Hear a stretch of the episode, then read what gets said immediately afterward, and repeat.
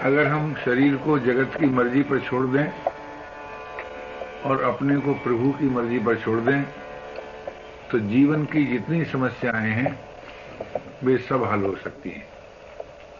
हमसे भूल ये होती है कि हम शरीर को जगत की मर्ज़ी पर नहीं छोड़ते, अपनी मर्ज़ी पर रखते हैं और अपने को प्रभु की मर्ज़ी पर नहीं छोड़ते। अगर हम जगत को शरीर, संसार की मर्ज़ी पर शरीर को संसार की मर्ज़ी पर छोड़ दें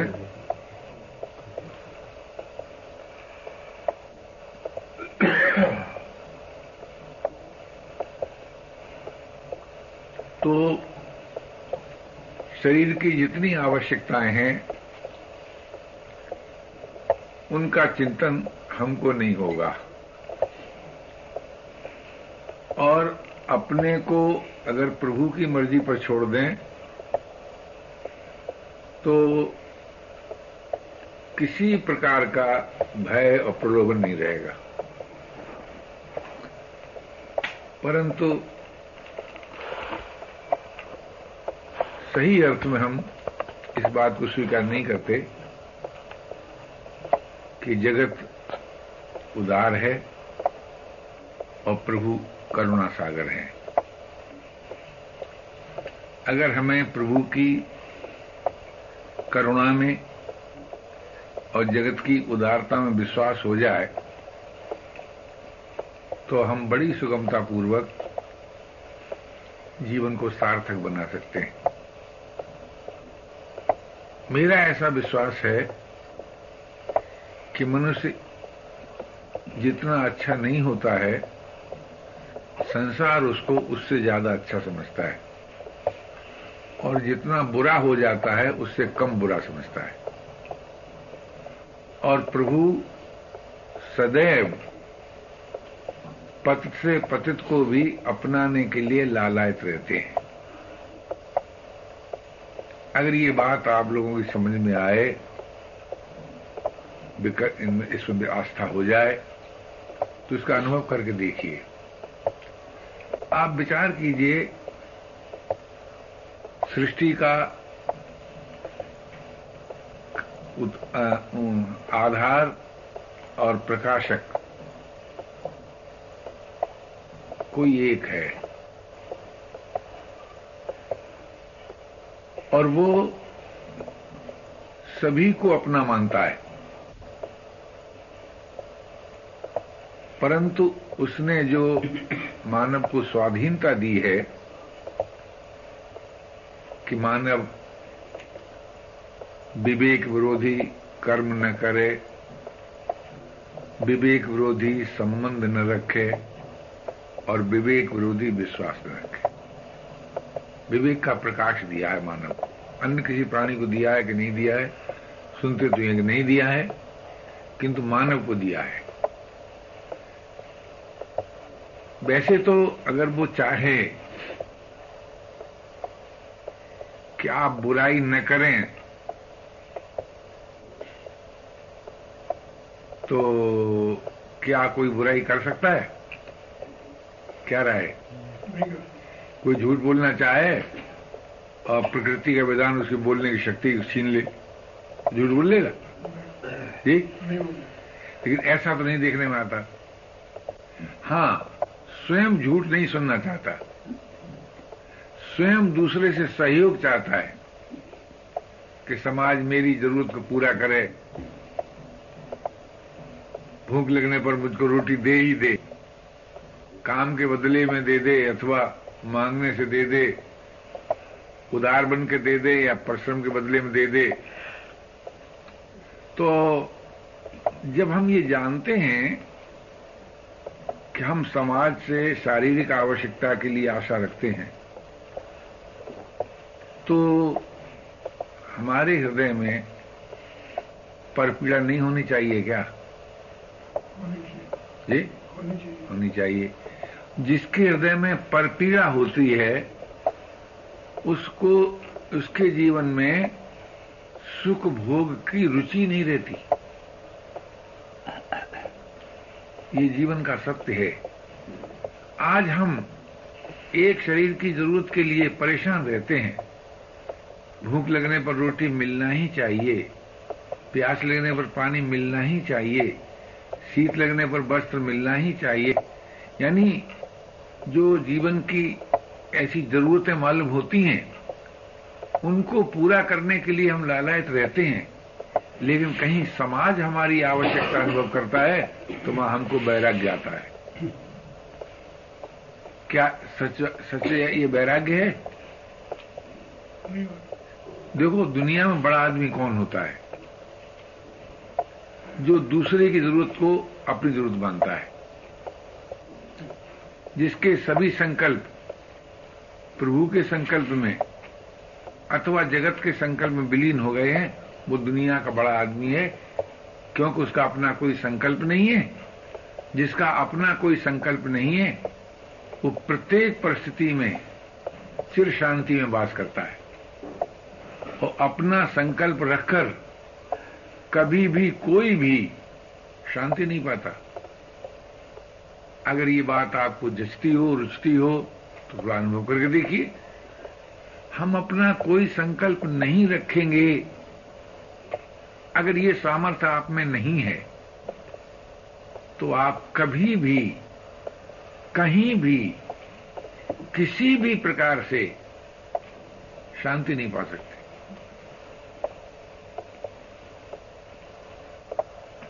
क्यों नहीं पा सकते? क्या कारण है? क्योंकि अपने संकल्प की पूर्ति के फेर में ही तो हमने जीवन की का बहुत बड़ा समय बिताया है। और न जाने कितने जन्म से भटक रहे हैं। तो अगर आप सजग हैं मानव हैं तो अपना संकल्प मत रखिए।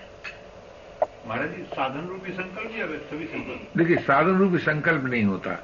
अच्छा संकल्प होता है जो वस्तु से संबंध जोड़ दे। अच्छा संकल्प होता है जो व्यक्ति से संबंध जोड़ दे।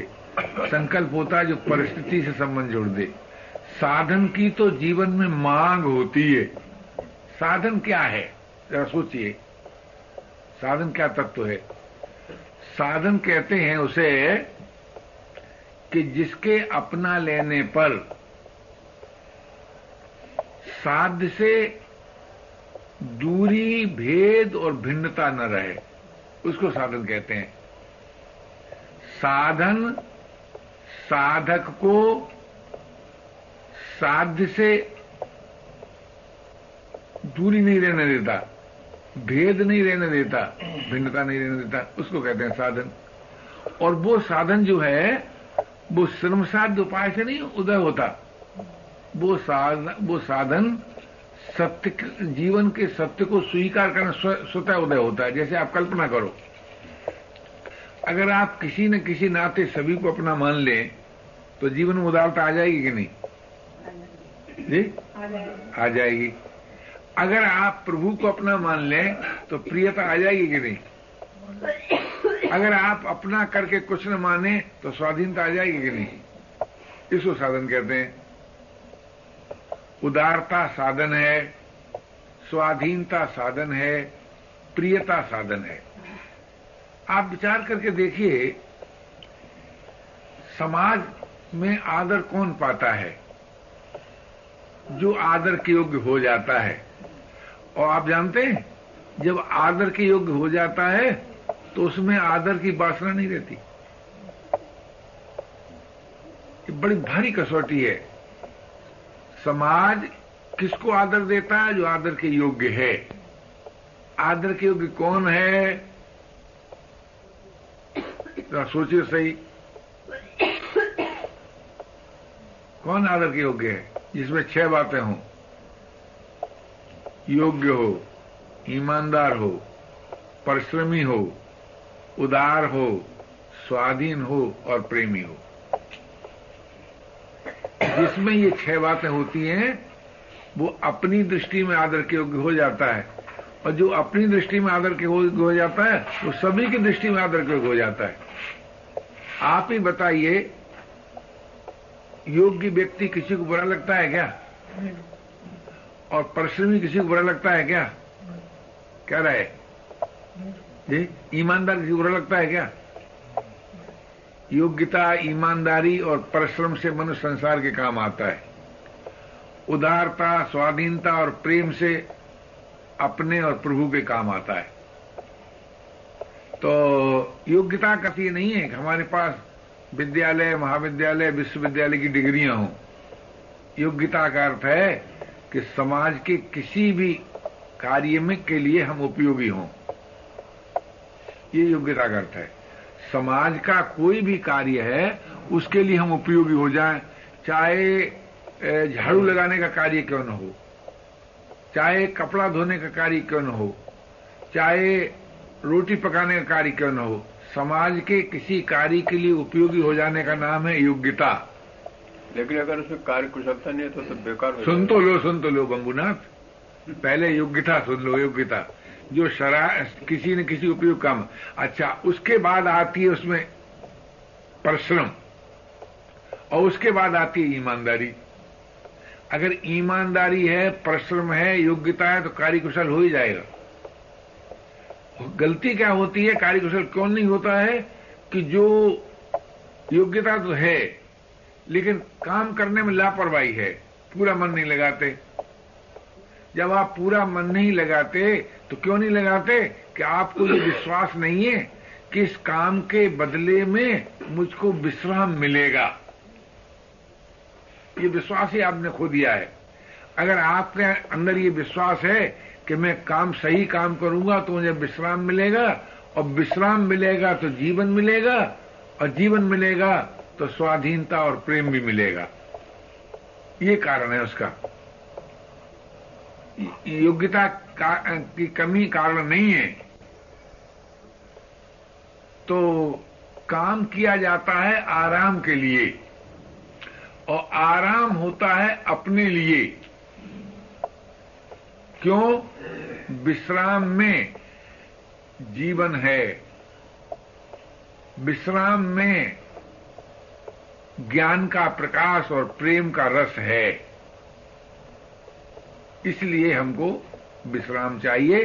और विश्राम किसी परिस्थिति से नहीं मिलता, परिश्रम से मिलता है।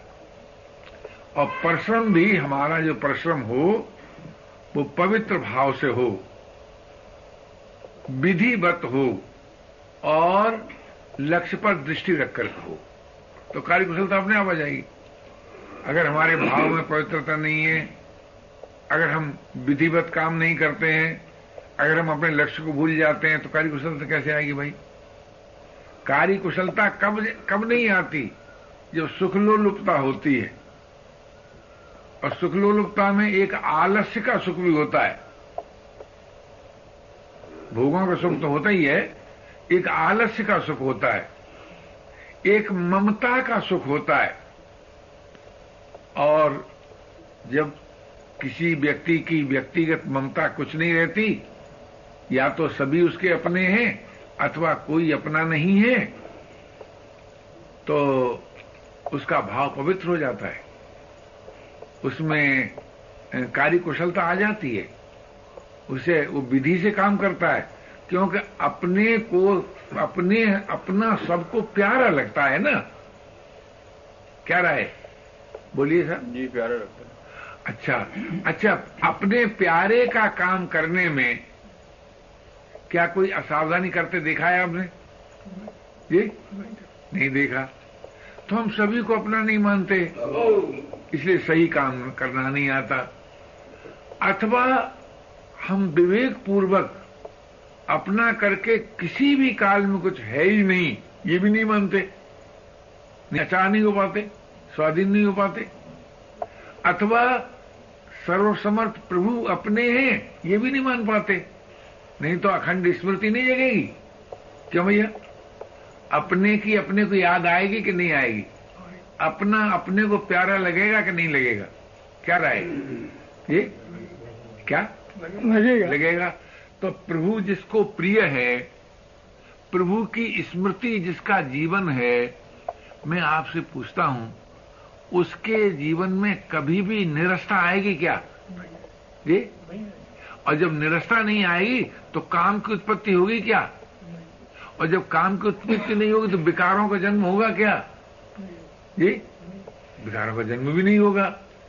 इसलिए मनुष्य को अगर जीवन में प्रभु का विश्वास हो किसी को, न हो तो मैं नहीं कहता हूँ। तो विश्वास करना तो आता है मनुष्य को। किसी न किसी में विश्वास करता ही है, लेकिन जो प्रभु में विश्वास करता है, उसके जीवन में अन्य विश्वास नहीं रहता। और जब अन्य विश्वास नहीं रहता तो अन्य संबंध कैसे रहेगा भैया? रहेगा? और जब अन्य संबंध नहीं रहेगा तो अन्य चिंतन कैसे रहेगा? और जब अन्य चिंतन नहीं रहेगा तो मानसिक रोग कैसे होंगे? इसलिए अगर आप प्रभु में विश्वास करते हैं तो अन्य सभी विश्वासों को छोड़ दीजिए। विश्वास का काम है संबंध जोड़ना। अगर हम प्रभु विश्वास करेंगे तो हमारा प्रभु से संबंध हो जाएगा। और संबंध का काम है सोई हुई स्मृति को जगा देना। संबंध स्मृति को जगा देता है। आज हमारे और परमात्मा के बीच में जो दूरी भेद भिन्नता है, है वो किस क्यों है? विस्मृति से। अगर स्मृति जागृत हो जाए तो दूरी भी नाश हो जाए भेद भी नाश हो जाए भिन्नता भी नाश हो जाए। तो अब भगवत स्मृति कोई शरीर धर्म नहीं है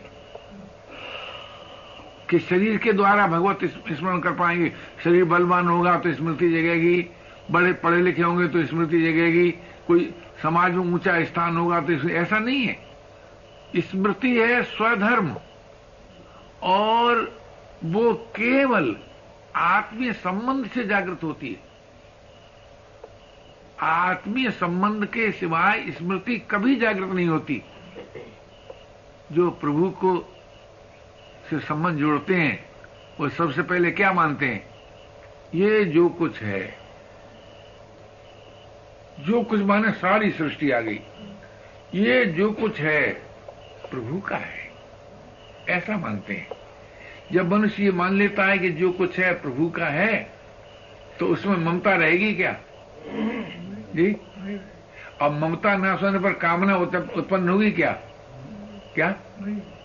तो सब कुछ प्रभु का है, ऐसा जब मान लेता है आदमी तो वो ममता से रहित होता है और कामना से रहित होता है।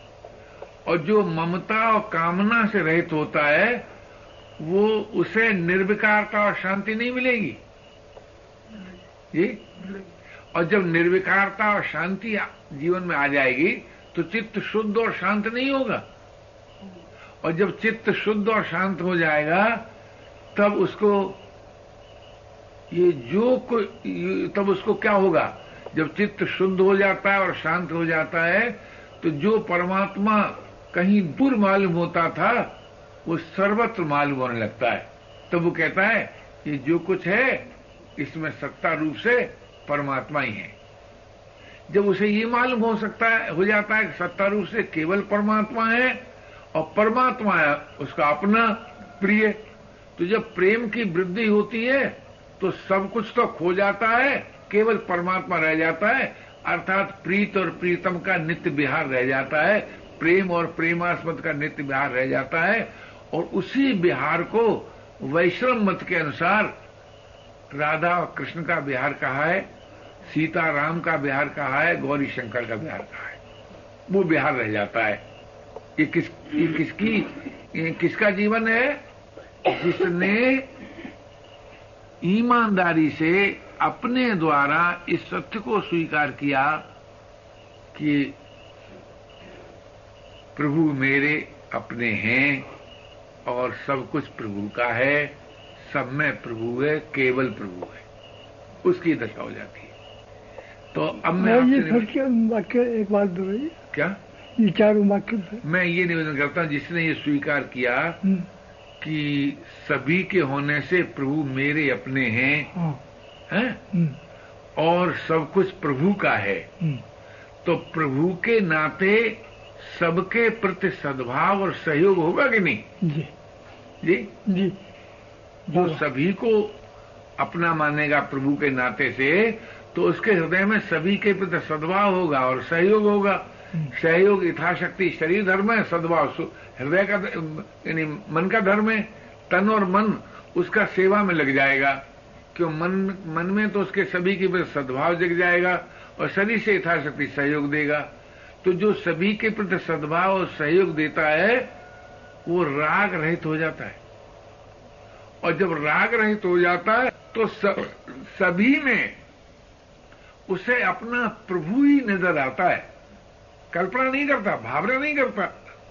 दर दीवार दर्पण भयो, जित देखूँ तित तो कंकर पत्थर ठीपरी भई आरसी बोल जो जब सब में उसको प्रभु नज़र आने लगता है तो उसकी दृष्टि प्रभु पर रहेगी कि सब पर रहेगी? जी? प्रभु पर रहेगी। तो उसमें अगाध प्रियता का उदय होता है। जब अगाध प्रियता का उदय हो जाता है तो प्रभु और प्रभु की प्रियता रह जाती है, जो कुछ और सब कुछ समाप्त हो जाता है। क्योंकि सृष्टि कोई ऐसी ठोस वस्तु नहीं है। देखिए ये बड़े गंभीर बात है विचार करनी बात है। सृष्टि कोई ऐसी ठोस वस्तु नहीं है कि जिसको आप उठा के कहीं रख दें या उसको पकड़ लें या उसको प्राप्त कर लें। एक ऐसा अजीब खेल है सृष्टि का कि इसकी स्थिति है ही नहीं। ये बात समझ में आती है? सृष्टि की स्वतंत्र स्थिति नहीं है। अगर आप इस सत्य को अनुभव कर लेते कि सृष्टि की स्वतंत्र स्थिति नहीं है तो अकिंचन और अचा हो जाते। मेरा कुछ नहीं है, मुझे कुछ नहीं चाहिए। और जब अकिंचन और अचा हो जाते तो चित्त शुद्ध और शांत हो जाता। देखो, चित्त की शुद्धि मेरा कुछ नहीं है, इस बात से होती है, मुझे कुछ नहीं चाहिए, इस बात से होती है। ये चित्त शुद्धि का सबसे अच्छा उपाय है, और ये जीवन का सत्य है। क्यों सत्य है? कि मेरा किसी वस्तु पर स्वतंत्र अधिकार है क्या? क्या सभी कामनाएँ पूरी होते देखी हैं क्या? तो जो आदमी केवल इस बात को मान लेता है कि संसार में पर्सनल कुछ नहीं है, व्यक्तिगत कुछ नहीं है, मुझे कुछ नहीं चाहिए, उसका चित्त हो जाता है शुद्ध और शांत। जब चित्त शुद्ध हो जाता है तो विकार उत्पन्न नहीं होते। और जब शांत हो जाता है तो जहाँ लगना चाहिए वहाँ सदा के लिए लग जाता है। देखो, हम कैसे समझें कि हमारा चित्त परमात्मा में लग गया? कैसे समझे? जब तक लगता और हटता हुआ मालूम हो तब तक परमात्मा में नहीं लगा। जब तक ये मालूम हो कि चित्त लग गया और फिर मालूम हो घट गया। जब चित्त परमात्मा में लगता है तो लगने और हटने का प्रश्न नहीं रहता। ये सदा के लिए हल हो जाता है और जब पर, जब परमात्मा में चित्त लग जाता है तो उसके उस, उसे नित्य योग बोध और प्रेम प्राप्त हो जाता है। परमात्मा में चित्त लगने मात्र से योग बोध प्रेम की प्राप्ति हो जाती है। परंतु भाई अनुभव करके देखो कैसे अनुभव होगा? परमात्मा चित्त कब लगेगा? जब हम ये मान लेंगे परमात्मा अपना है अपने में है अभी है, सब कुछ उन्हीं का है। मुझे उनसे कुछ नहीं चाहिए। क्यों? जब परमात्मा ही अपना है तो अपने को चाहिए क्या? अरे भाई, मालिक जिसका अपना हो, उसको मिल्कियत में इसको चाहिए क्या? क्या राय? ये? जब मालिक हमारा अपना है तो उस मालिक की मिल्कियत से में क्या मतलब? जरा सोचिए। मिल्कियत तो उसके पीछे पीछे दौड़ेगी। मालिक को जो पसंद कर लेगा, मिल्कियत उसके पीछे दौड़ेगी। उसे मिल्कियत से क्या मतलब? तो परमात्मा में चित्त लग जाता है, परमात्मा को अपना मानने से, और सब कुछ प्रभु का है ये मानने से, और मुझे उनसे कुछ नहीं चाहिए ये मानने से। मेरा कुछ नहीं है, मुझे कुछ नहीं चाहिए। सब प्रभु का है, ये मानने से परमात्मा में मन लग जाता है। और जब परमात्मा में लग जाता है तो मन अमन हो जाता है। अमन, यानी मन नहीं रहता ये तो हिंदी का अर्थ हुआ अमन का। और उर्दू में अर्थ होता है, अमन कहते हैं या बाहर हो या आनंद हो। अमन माने उर्दू में मौज, बहार, आनंद। और हिंदी में अमन का अर्थ होता है बेमन। मन रहित। तो मन रहित है तो वहाँ चिर शांति है, वहाँ जीवन मुक्ति है, कोई रुक ही नहीं सकता। और जहाँ आनंद है, वहाँ आनंद है ही है। इसलिए भाई, परमात्मा को अपना मानना बहुत बड़ी चीज़ है। अब करें क्या फिर? अब प्रश्न होगा, हमने परमात्मा को अपना क्या करें? बोली, उसी के नाते सभी के प्रति सद्भाव रखें और सहयोग दें। किसको सहयोग दें? जिसे हमारे सहयोग की आवश्यकता है। जिसे हमारे सहयोग की आवश्यकता है, उसको सहयोग देते रहें, यथाशक्ति। और सभी की प्रति सद्भाव रखें। और न संसार से कुछ चाहें, न परमात्मा से कुछ चाहें। क्योंकि अपने से कुछ चाहने की बात रहती नहीं। क्या राय क्योंकि अपने को अपनी चिंता सुते रहती है। क्या राय है? आप जिसे अपना मानते हैं उसकी ज़रूरत को भूलते हैं क्या? क्या राय? आनंद जी? जी सर। भूलते भैया? नहीं जिसे आप अपना मानते हो आपकी धर्मपत्नी बीमार हैं तो उनकी दवा की विस्मृति होती है क्या आपको? नहीं होती सर। है? नहीं होती। नहीं होती ना? तो परमात्मा इतने कम समझ हैं कि हम उन्हें अपना मानेंगे या उनके हैं ही हैं तो उन्हें हमारी ज़रूरत का ध्यान नहीं होगा। ये? तो जो जो सच्चे ईश्वरवादी हैं, वो प्राप्त परिस्थिति का भगवत नाते सदुपयोग करते रहते हैं, वो चाहते चूहते कुछ नहीं है।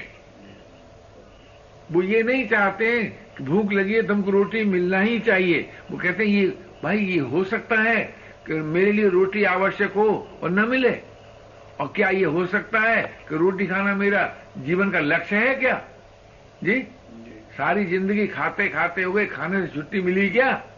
है? खाने से खाना से कोई मौत से बचा क्या? खाना मृत्यु को रोक सका क्या? तो खाना मृत्यु को नहीं रोक सकता। खाने से खाने की रुचि पूरी नहीं होती। तो इसलिए प्रभु अपने हैं उनसे मुझे कुछ नहीं चाहिए। उनके नाते सभी के प्रति सद्भाव और सहयोग रखना है। अब जैसे मान लीजिए, आजकल लोग कहते हैं, साहब, काम नहीं मिलता बेकारी बड़ी हुई। हम कहते सही, काम नहीं करते, ये शिकायत ज़्यादा है, काम नहीं मिलता, ये शिकायत ज़्यादा है।